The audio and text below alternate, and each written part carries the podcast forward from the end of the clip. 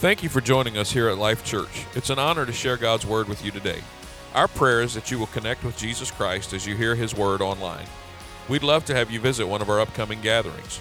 For more information, visit us online at www.liferva.org or contact our church offices and we'll be happy to help you in any way that we can.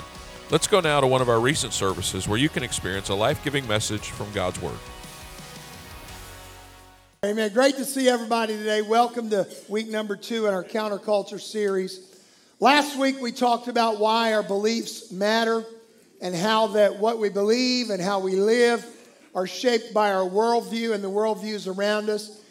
And today, though, we're going to jump right in, and I want to talk about one of the most challenging and controversial issues that we're facing today in this country.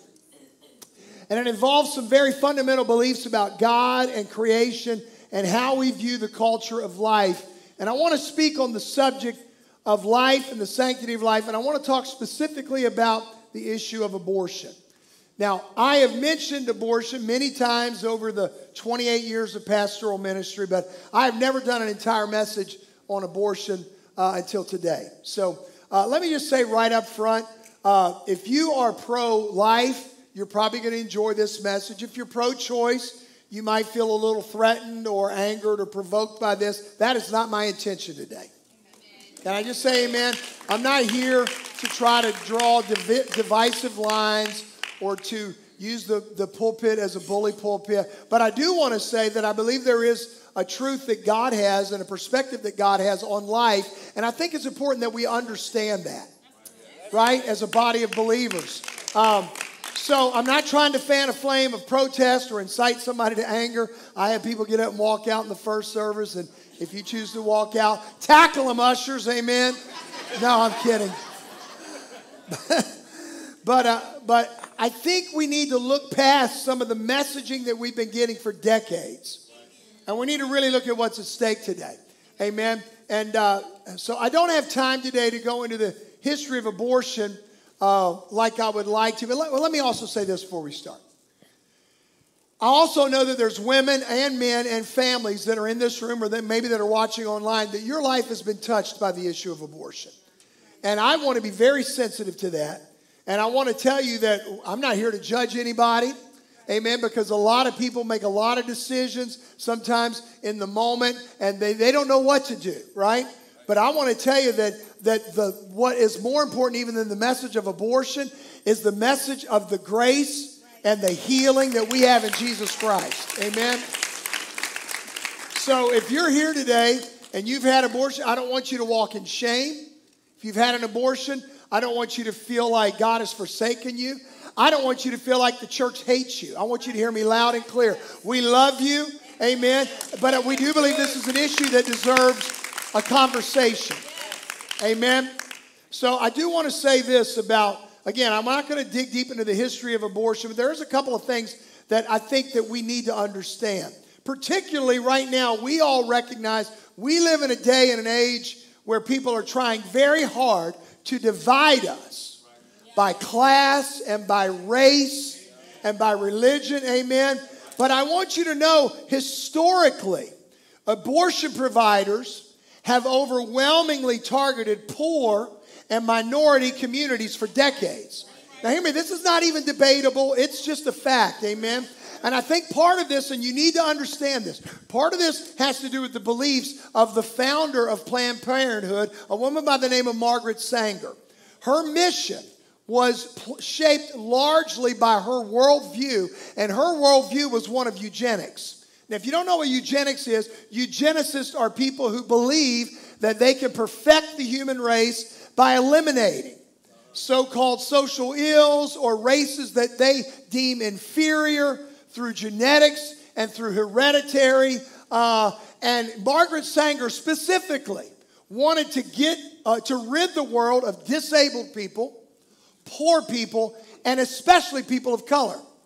And she particularly did not like black people. Amen. I'm just telling you the facts here. Look it up. If you don't believe me, you can verify for yourself. So, what did she do? She targeted poor and, in the beginning, black communities to try to get rid of babies before they were even born. You need to understand this history about Planned Parenthood. And you're not going to find this on the Planned Parenthood website. They have purged. Matter of fact, you, you recently there used to be references to Margaret. They have purged. Most of their websites have purged any references to Margaret Sanger once we became enlightened. And by the way, the Nazis pra- practiced eugenics. Hitler was a eugenicist. And we still feel and are experiencing that level of anti Semitism all around us today. Amen. By the way, the Jews are the most uh, attacked people because of their race of any people on the face of the earth. You can also look that up and verify it as well. Eugenics. So, this all leads me to an important question Does every human being, whether they're disabled or poor or black or brown or white, do we all have an equal right to life? Yes. Amen. I think we know that. And we do believe that every life matters because we all share a common human nature and we are made in the image of God, right? But here's the question Does that life extend to those who have not yet been born? Does that right? And by the way, just how big is the issue of abortion anyway? According to the World Health Organization, there are over 73 million abortions each year around the world. 73 million.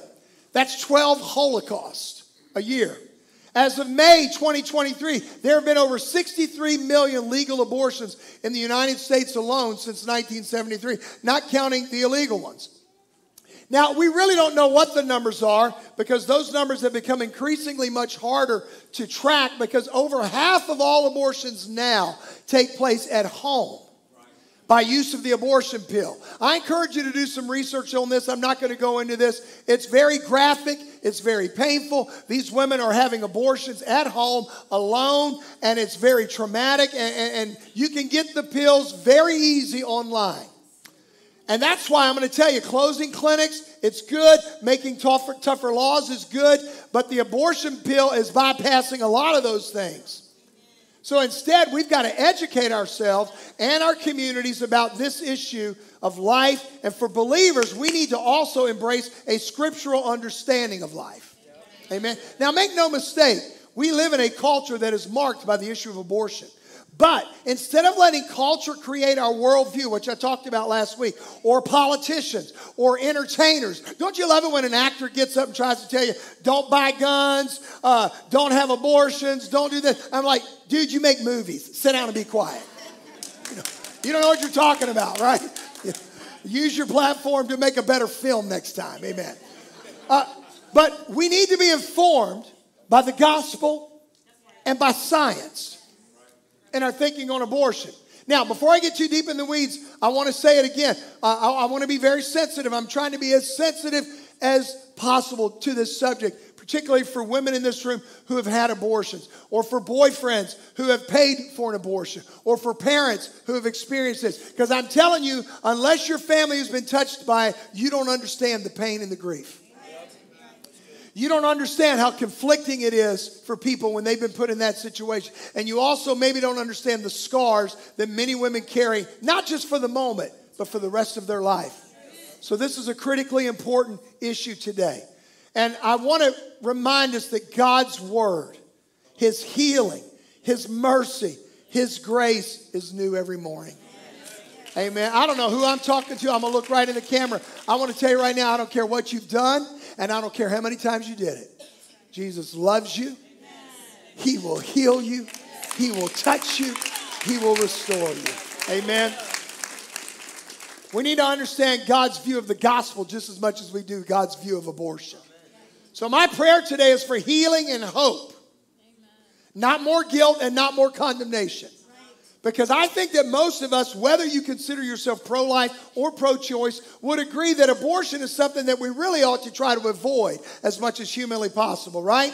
Now, most people, including those who are not Christians, they understand that the church of the body of Christ as a whole is considered pro life or anti abortion, but many Christians don't know why right? We don't really know why. And unfortunately, I'm also going to say this there's an ever increasing segment of Christianity that now identifies as being pro choice.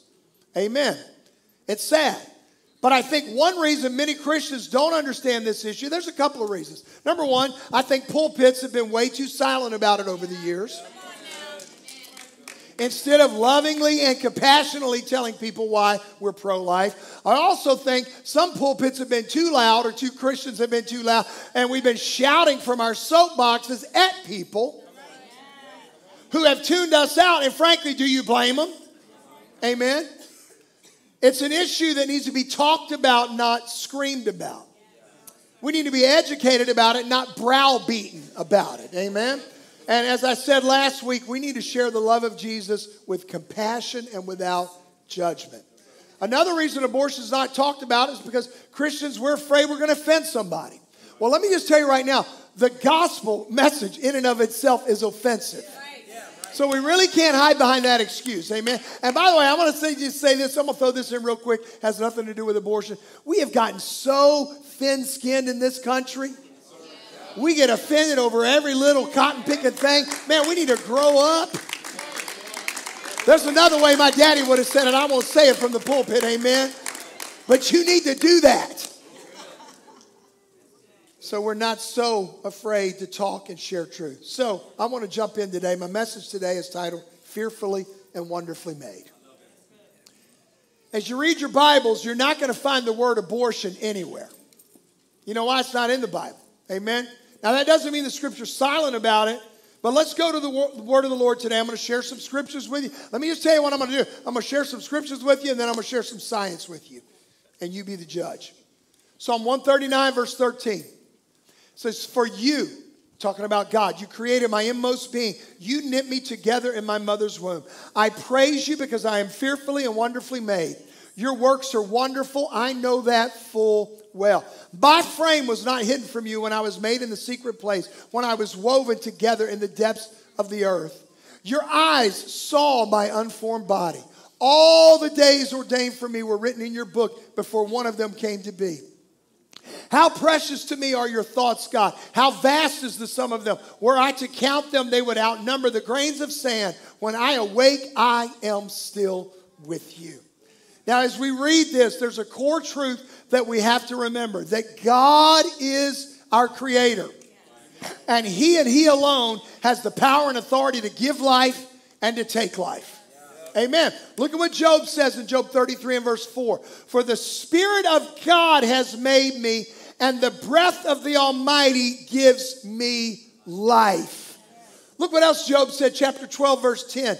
In his hand is the life of every creature and the breath of all mankind. Folks, it's in God's hands, not ours, to give or to take life. Look at Exodus 23 and 7. God has a very strong opinion about people who take life. Have nothing to do with a false charge and what? Do not put an innocent or honest person to death, for I will not acquit the guilty. Proverbs 6, 16 and 17.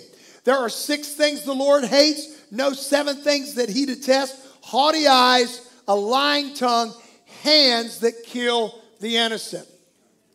God is the one who chooses when we leave this world. Deuteronomy 32 39. I put to death and I bring to life. Just like murder, suicide, or euthanasia.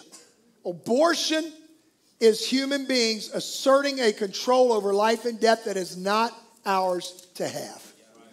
Amen. Again, God has the authority because God is the creator. From the womb, from the very beginning, humans have inherent value by virtue of what we are made in the image of God. God created everything. In the very first book of the Bible, the first chapter of the book, first verse of the first chapter, it says, In the beginning, God what did he do? He created the heavens and the earth. The Bible tells us that God spoke the universe into existence. How long did it take? I don't know. It might have been seconds, it might have been 10 billion years. I don't know, because you know what 2 Peter 3 and 8 says? Uh, that the, with the Lord, a day is like a thousand years, and a thousand years is like a day. You're not going to trip me up on that argument, amen. You know how long it took? As long as it took. Because God's not constrained by time. Amen. The Bible doesn't actually tell us, but it does tell us He created this earth, hear me, in a way that life could be sustained. And the reason for that is because life is important to God. James 1:18. God decided to give us life through the word of truth so we might what? I love this. be the most important of all the things He made. You know that tree that you love, that sunset that we all enjoyed last night, the, de- the, the beautiful deserts and mountains and streams, uh, all of that. It's all great, but guess what God said? You are my crowning jewel, the apple of my eye. You are the one. And by the way, I want to tell you something else. You are not an accident. I want to look at this room and I'm just trying to put my eyeballs on every human being in this place and I'm looking right at the camera. You are not an accident. Don't let any professor or any parent tell you that you are an accident. There might be accidental parents, but there's no accidental babies. Amen? Come on. Your parents might not have had a plan, but God has a plan. Amen? You may not have even known your parents, but God wanted you. And He had you in mind. I don't want you to miss this message. You are here because God wants you to be here. Hallelujah. You're here because God wants you to be here. He had a plan for your life. Jordan Peterson, somebody shared this quote with me in between services. I hope I get it right. He says, There is a, a, a, a hole in the center of this world, and it's shaped just like you. And it can only be filled with you. And it's true. God has us here for a purpose. Now, we readily acknowledge that the abortion issue is complex.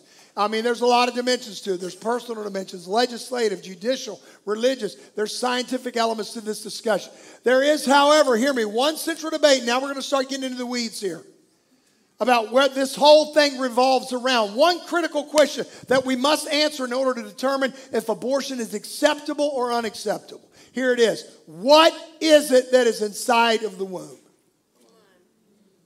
after fertilization? Is it a person?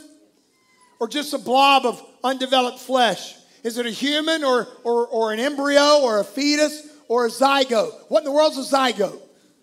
What, what, what are all of those things anyway? Is it human? Is it alive? And most importantly, is it a real person? When does life begin?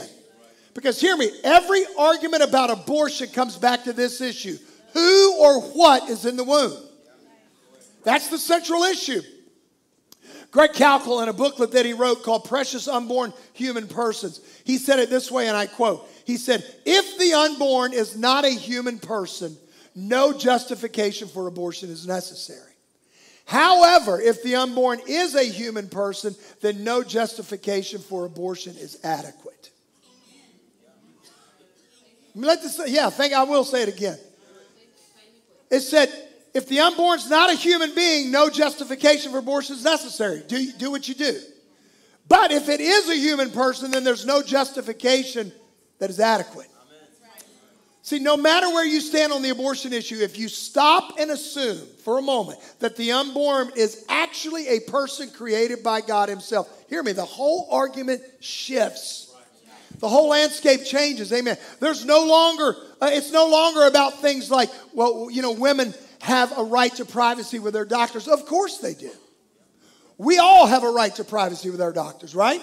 But hear me, the law overrides anyone's personal privacy if another person's life is put into question. If the unborn are actually people, then their life is more important than someone's privacy. Or how about this? The other argument is women have a right to choose. Well, we all have a right to choose, but no one has unlimited rights to choose. For example, if your toddler or teenager becomes a burden to you, well, let me rephrase that. When your toddler or teenager become a burden to you, guess what? You do not have the choice to eliminate them. I, I heard a pastor just say this past week. He said, Parents, don't kill your kids because better kids are coming. They're called grandchildren. Amen. But but but think think logically with me for a minute. What about if you have an elderly parent that becomes sick or has dementia or can no longer take care of themselves? You don't get the right to choose to eliminate them because of the inconvenience of their life. Pastor David Platt said it this way. He said, The real question is not whether a woman has a choice, but whether the woman has a human being that God recognizes as a valuable person in the womb. And if so, then the, hear me, the moral duty to honor life supersedes the personal hardship that might come due to pregnancy. That's what David Platt said. And I know, I, I just happen to be a man. I know sometimes that's hard to hear a man talking about stuff like that, right? But it's true because the heart of the issue of abortion is the identity of the unborn. Pro abortionists will commonly assert that the question of when human life begins it's metaphysical or it's just a religious matter, it's subjective. Therefore, there's no firm answer. Folks, that's where they trip us up. That's where they make us fall. They try to make us think this is a subjective argument. And I want to help us here as pro lifers right now. I'm a pro lifer. If, if, as a pro lifer, we attempt to debate from that perspective, always arguing the religious view, hear me, you're going to lose every time. Because can I tell you right now, a lot of people could not care less about your religious views. When you start quoting scriptures, they don't care about your scriptures. Because I'm going to tell you right now, if somebody tries to convince me of something from the Quran, I ain't buying your Kool Aid. Because I don't believe in the Quran. Amen. Do you follow my logic here? Quoting Psalms is not going to convince anybody unless they already have a God view or a bit, little bit of a biblical worldview. So, you know what we need to do? I want to appeal to you. Let's look at the science. Let's look at the facts about life, not just the scriptures, which, by the way, as a Christian, that's enough for me. But scriptures about life are not going to be your strongest argument in today's culture. And guess what, folks? That's the culture we live in. This ain't the 1950s. You can't just pull the Bible off the shelf, tell them to get to church and get their life straight. The science uh, uh, of embryology, it established from the earliest stages of development, you and I are distinct, living, and whole beings. Folks, this is not religion, this is science. We are developed all the way from fertilization until birth. But what we are, a human being, hear me, it's never been in question. You are a human from the moment of conception. Now, remember last week, thank you. Remember last week I mentioned that truth is always evolving? Truth is truth is truth. It's but it's just being revealed to us, right? There's truth that's always existed that we're just discovering. It doesn't make a new truth, it's just new truth to us. And I'm going to tell you right now, there's no greater example of that than the issue we're talking about right now today DNA, life, the origins of life. We know way more about this subject now than we did in the 60s and the 70s and the 80s. Amen. I look at some of the ultrasounds that people can have right now. Just in my lifetime, I'm like, what in the world? This is unbelievable. You know, uh, and, and on this issue, we need to stop and realize we have been educated more. And we need to understand that. Have you ever thought about how amazing David's description was about the womb in Psalm 119, considering how little he actually knew? About what was going on. Let me read it to you again. Verse 13. You created my inmost being. You knit me together in my mother's womb. I praise you because I am fearfully and wonderfully made. Your works are wonderful. I know that full well. Look, verse 15. My frame was not hidden from you. When I was made in the secret place, when I was woven together in the depths of the earth, your eyes saw my unformed body. All the days ordained for me were written in your book before one of them came to be. God, you knew the exact number of days, you knew the plan, you knew the purpose. So let me just stop right here and tell you what actually is going on inside the womb. I wrestled about whether to do this or not, and I'm so glad I did. But I want to take about the next few minutes and I want to tell you in simplistic but scientific terms no Bible what's really going on in the womb. Are you ready? At fertilization, Genetic instructions from the mother and father combine to form what's called a zygote, barely visible to the human eye. You thought zygote was a word I made up, didn't you? this single cell contains more information than 50 sets of the 33 volume set of the Encyclopedia Britannica. On the very first day, the first four cell divisions take place as the zygote travels down the mother's fallopian tubes toward the uterus, all the while being nourished and protected by the mother's body. After five to nine days, the zygote implants in the uterus, and from this point onward to about eight weeks is known as an embryo around two weeks after fertilization. Hear me. The first missed menstrual period happens because menstruation is suppressed by chemical signals emitted by the unborn child. Hear me. I want you to understand this. Did you know that baby is sending signals to the mother's body that says, Don't expel me? You didn't just stop having a period. That baby is stopping your body from getting rid of it. That's the way God created it. The child's first completed brain cells also appear. At three weeks, the preborn child's heart is an advanced stage of formation. The, the eyes begin to form, and his brain, spinal column, nervous system are virtually complete at three weeks. At just over three weeks, 24 days, the heart begins to beat. At four weeks, his muscles are developing, his arms and leg buds are visible, and his first neocortical cells appear. Come here, Lindsay, run up here with that baby. I'm, I'm giving you a, a, a verbal, I'm going to give you a visual. No, you hold her because I, I can't walk and chew bubblegum at the same time. Well, come up here next to me. This isn't Lindsay's baby, this is my other daughter's baby. That's all right. I just want you to see the baby while I'm talking. I want you to look and listen at the same time. At four weeks, her muscles are developing. Her arms and leg buds are visible. Her first neocortical cells appear. The neocortex is the seat of complex thinking and reasoning, a feature present in no other mammal. By the way, we're not just a mammal among mammals. Come on.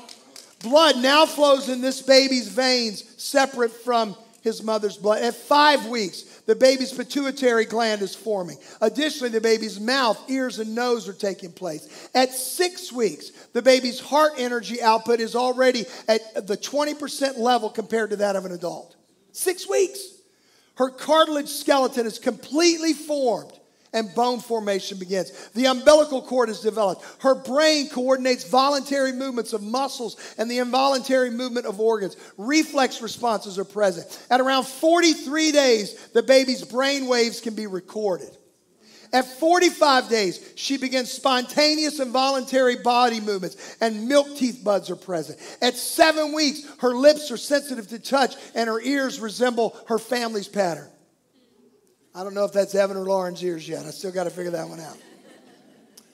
Amen. The first fully developed neurons or nerve cells appear on the top of her spinal cord, beginning the construction of the brain stem, which regulates vital functions such as breathing, the heartbeat, and blood pressure. At eight weeks, the preborn baby is well proportioned, about an inch and a half long, one thirtieth of an ounce of weight. All organs are present, complete, and functioning except for the lungs. And by the way, and the, our guest from East End Pregnancy Center can correct me if I'm wrong. I think at eight and nine weeks is the most common time that most babies are aborted, I believe. Her heart beats sturdily. Her stomach produces digestive juices, eight weeks. Her liver makes blood cells. Her kidneys are functioning. Her taste buds are forming. Her unique fingerprints are being engaged. Her eyelids and the palms of her hands are sensitive to touch. Of the 45 total generations of cell replication that are going to take place by mature adulthood, guess what?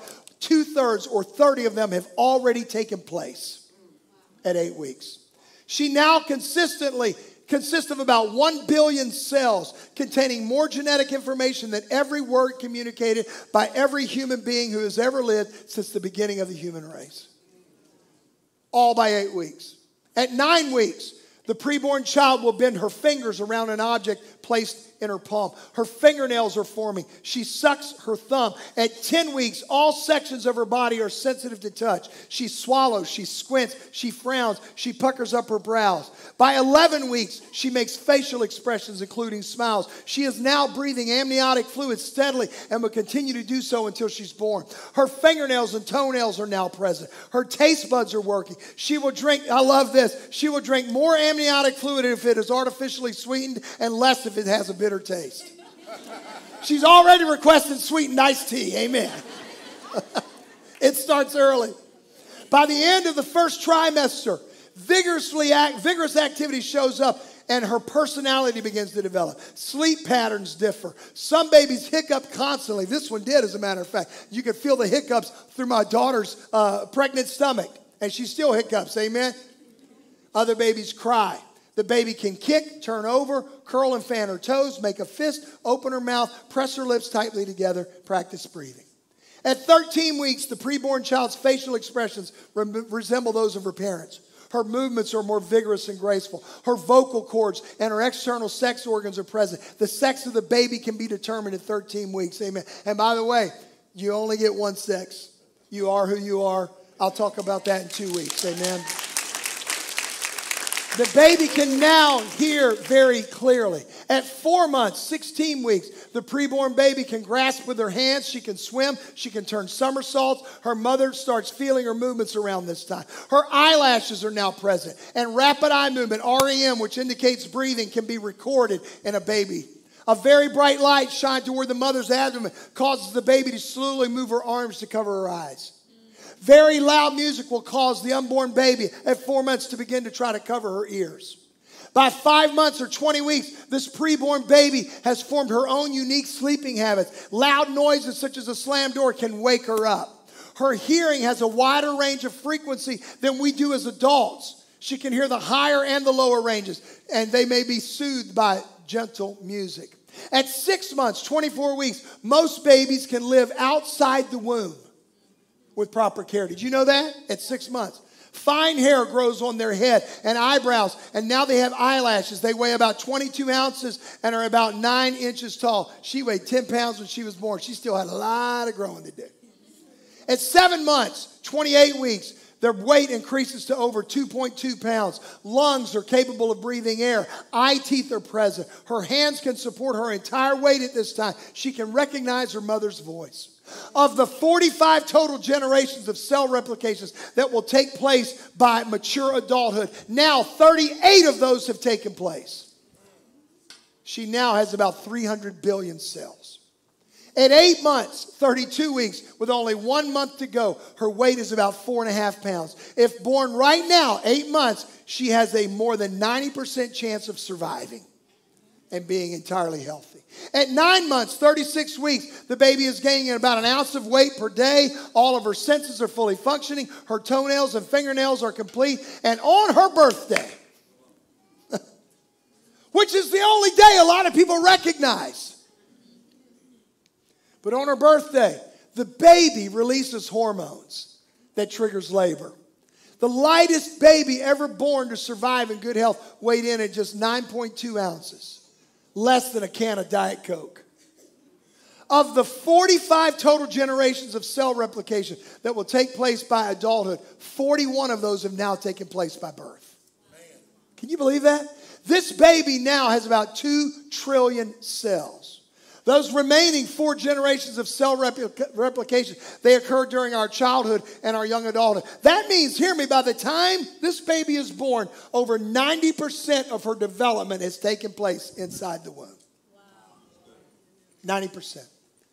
Pastor, why take eight minutes and share that with us? I can find that online because I want to remind us here today from the moment of conception until the moment of birth we are fearfully and wonderfully made.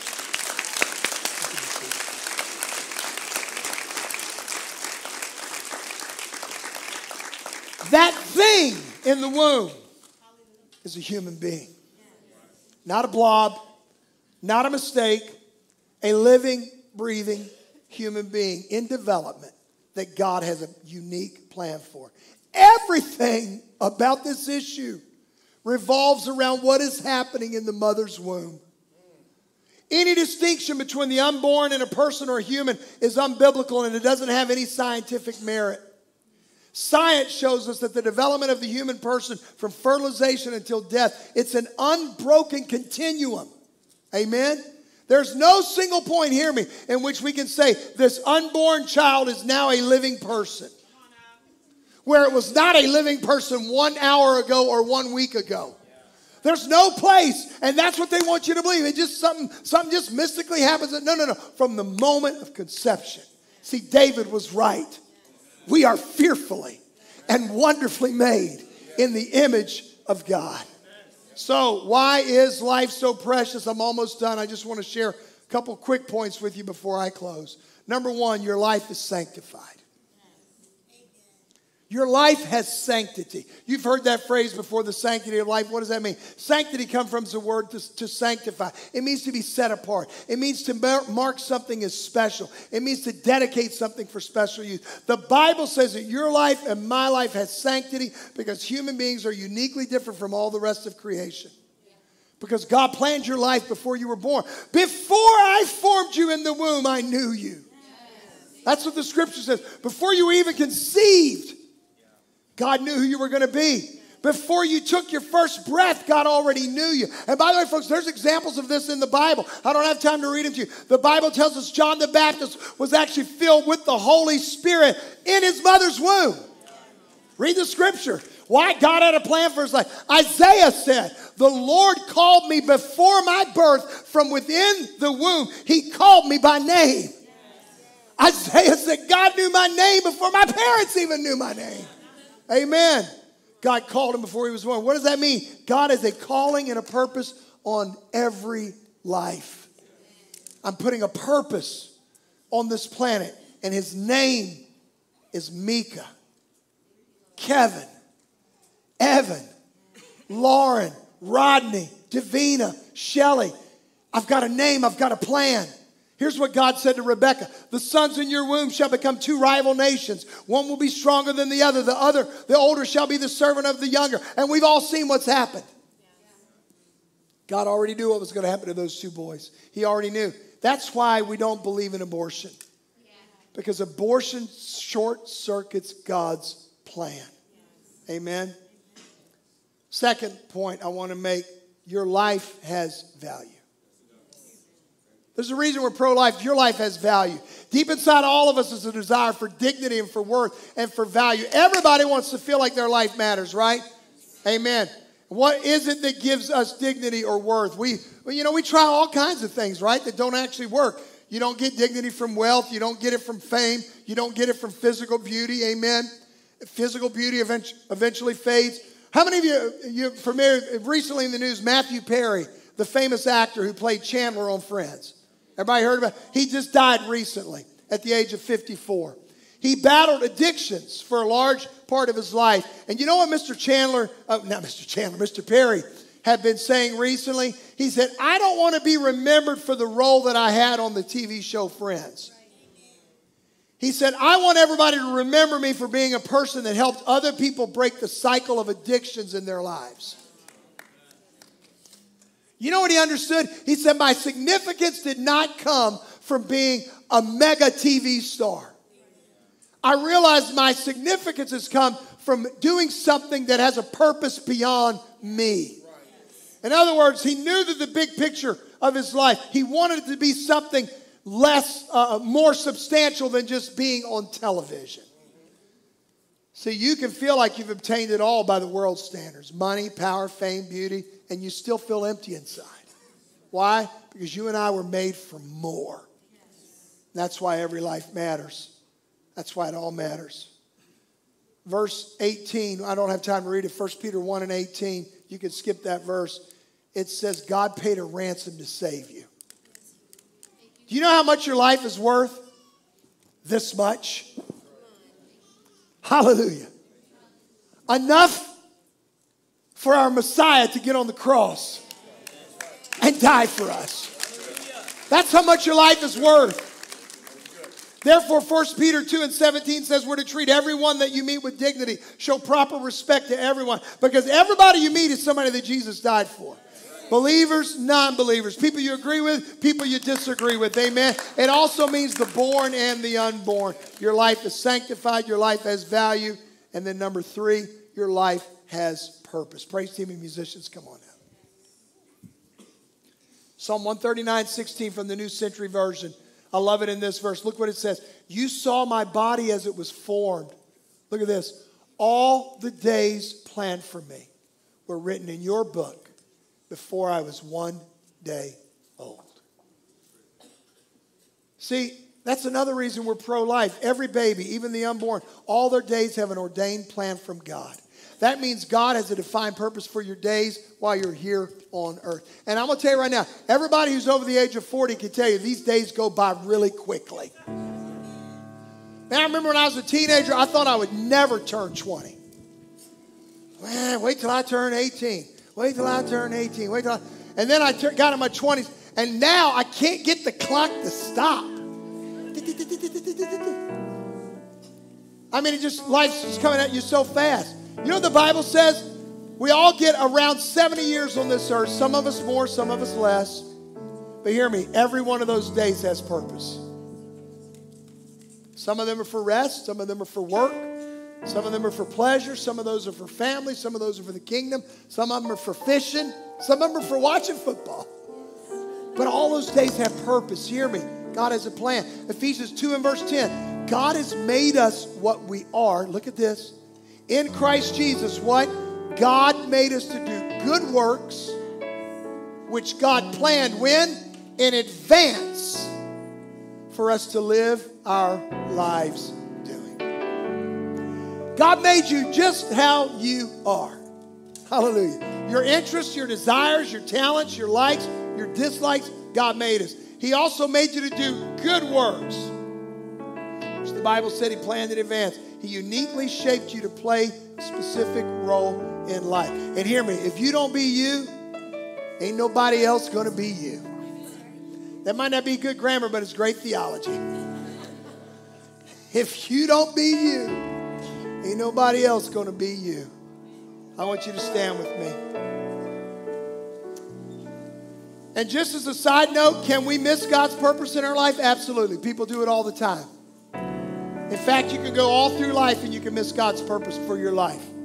Sometimes some of us can even speed up or mess up God's plan. You know, if, if and I, I'm just going to tell you, if, you know, because I hear people say all the time, well, it must have been their time to go. Well, maybe, maybe not. Because I'm going to tell you right now, if I go out of here today and I stop at Kroger and I buy a case of beer, I don't drink. I'm a teetotaler. And I go out and I get a case of beer and I drink that and I get in my car and I have a crash on the way home and I die. Guess what I can tell you with assurance? That was not God's plan for my life. I just tell you right now, that was not God's will for my life. I made a bad choice. I made a wrong turn. And my family is going to suffer the consequences of my poor choices.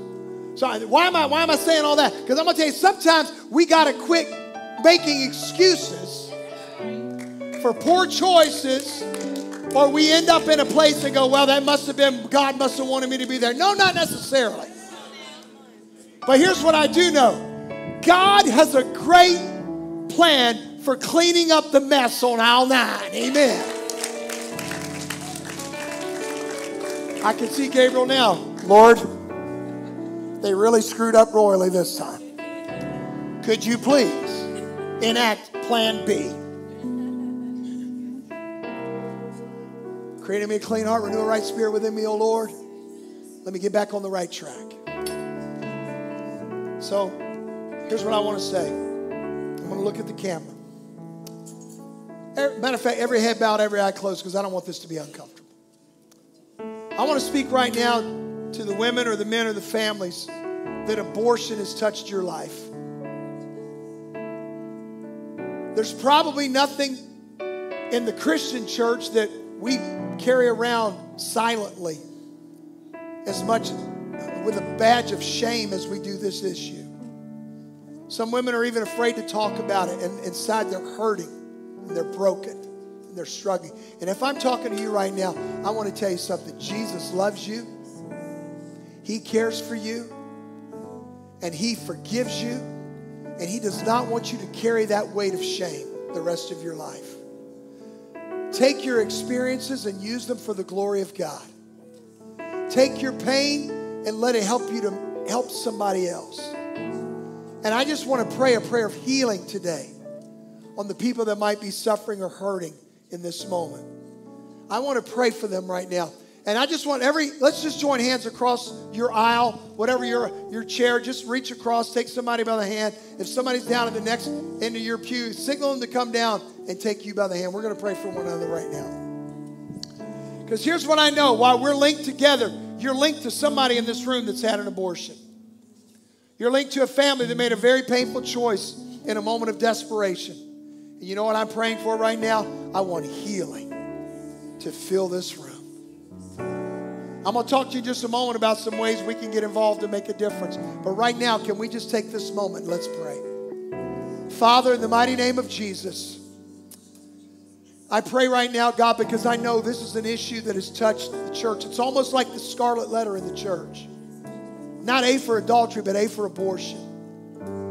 And I pray, Lord, right now that you would let healing and restoration begin in the body of Christ.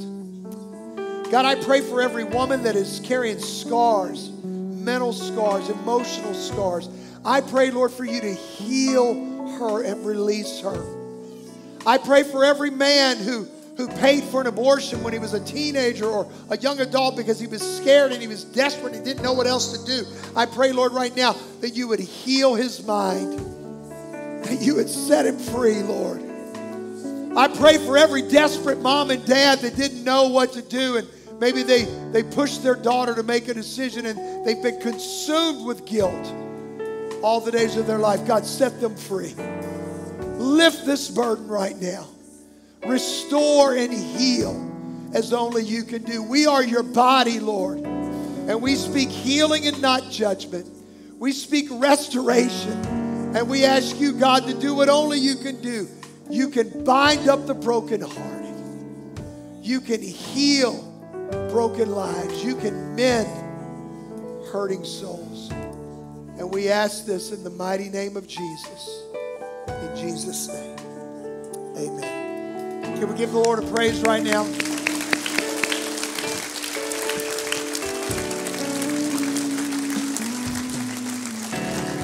Thank you, Jesus. Davina, Michelle, come on up here real quick. We're going to finish our altar call right here in your chair today, okay? Pastor, what can we do? First of all, you can pray. Ask God to end abortion in our country and around the world. Pray that officials get elected, pro life people get elected. Amen. It makes a difference. Legislation matters. I'm not talking about Republicans, Democrats. We need to get beyond that.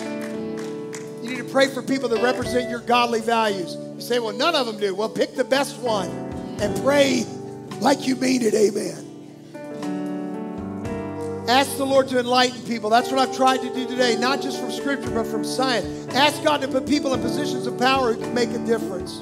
Also, you know what we can do? Not just pray, we can get involved. One of our missions partners is here from the East End Pregnancy Center. I asked them to be here today. Why don't we give them a big hand? Amen.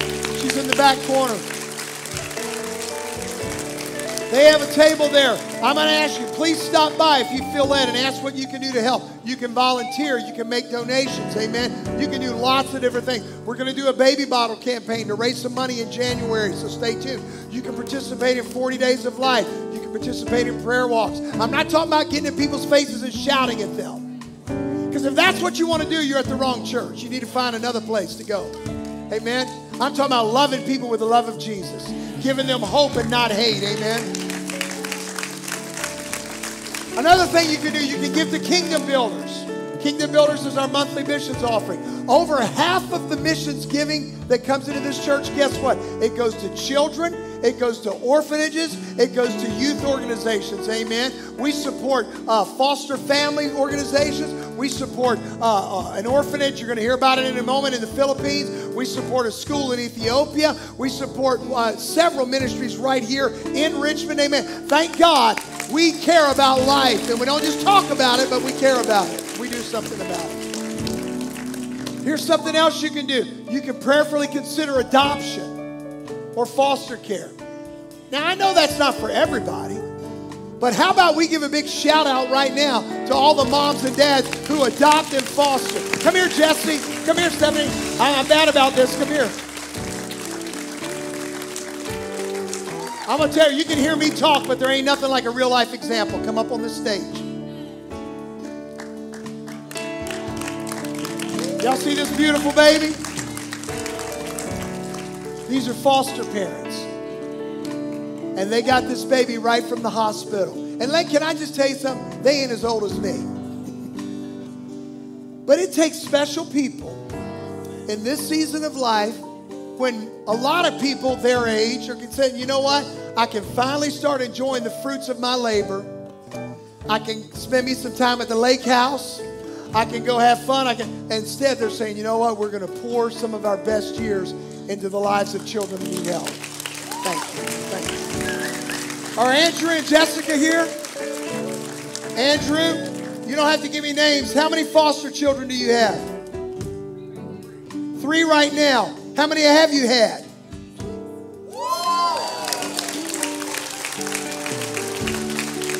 Did I hear you say 36? Great day in the morning. We can't do nothing. Nobody can help. And we got heroes sitting in the pews. Superstars. Ah, come on, you got to give them a little bit more love than that.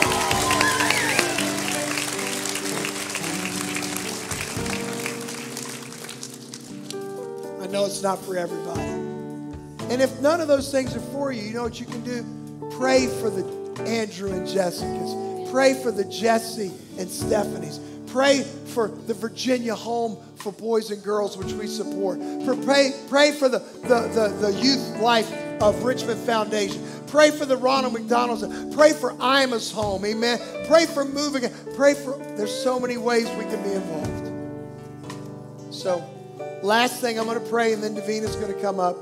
I just want us to pray right now for life the womb, life in the nursing home, life in the homes for the disabled, life in the orphanages, life in foster homes, life of senior citizens who are neglected, life of poor women in poor neighborhoods who feel like they don't have any options, life of immigrants who are coming here just trying to trying to make a better way for their family. I know the whole immigration debate. I ain't getting into all that today, but we need to pray for people that are trying to make a better way. We need to love them. Amen. To care for. And by the way, I'm not going to talk about this today, but for the same reason that we're pro life in the area of abortion, we don't believe in murder. We don't believe in suicide. We don't believe in euthanasia because, again, God is the giver and taker of life. Amen. Father, I pray right now, and I'm sorry I've gone longer than normal, but I think this is important today. Father, I just pray right now that a culture of life and love would fill our hearts. Not of hate, not of, of Phariseeism, but a culture of life and love. Help us, Lord, first of all, to model it. Help us to care for people who have experienced this issue firsthand. Help us to do more to help people. Those who've stepped across the line and said, I'm not going to have an abortion. But we forget about them. Help us to provide financial resources and babysitting and diapers and formula, whatever we can do, just a network of love and support. Help us as the body of Christ to do all you've called us to do and to be all you've called us to be. That's my prayer today. In Jesus' name, amen. Amen. So just love the Lord. He's so good. So before I tell you this, I have to say that I am not as old as my numbers. Let it be known. But I was born in 1973, and I was born to a young, unmarried 16 year old girl who was not raised in church and whose family did not want her to keep me. And I stand today in honor of my mother, because she's stubborn, and I have to say that I got very well, and it is going as a legacy to my own children. Maybe that was why. But I really think that God had a plan. And I struggled a long time. The scripture that we read in Psalm 139 about God knowing me in the secret when I was conceived in sin. And I had a lot of shame about that because I felt like, well, God, you knew me then. Why did you let me be conceived in sin? And I had to come to a place to acknowledge that God saw me and loved me and had, saw my value and knew that there was going to be generations of worshipers and generations coming behind me because of one decision that one person made. So today I'm just telling you, sharing a little bit of my heart. I just, I know that there are people in this room, you may also share those same shames. Maybe shame of abortion, maybe shame of, of not having legacy or where you came from or what runs in your bloodline. Whatever it is, today let's just lay those things at the cross. Let's believe what God says about us that we are chosen, that we are valued, and that He loves us with an everlasting love. Amen. Hey, thanks for watching. Be sure to subscribe to this channel so you never miss one of our videos or live streams in the future. Also, take a moment and share this with a friend. Be sure to join us 9 a.m. or 11 a.m. each week live as we celebrate Jesus together here at Life Church. God bless you.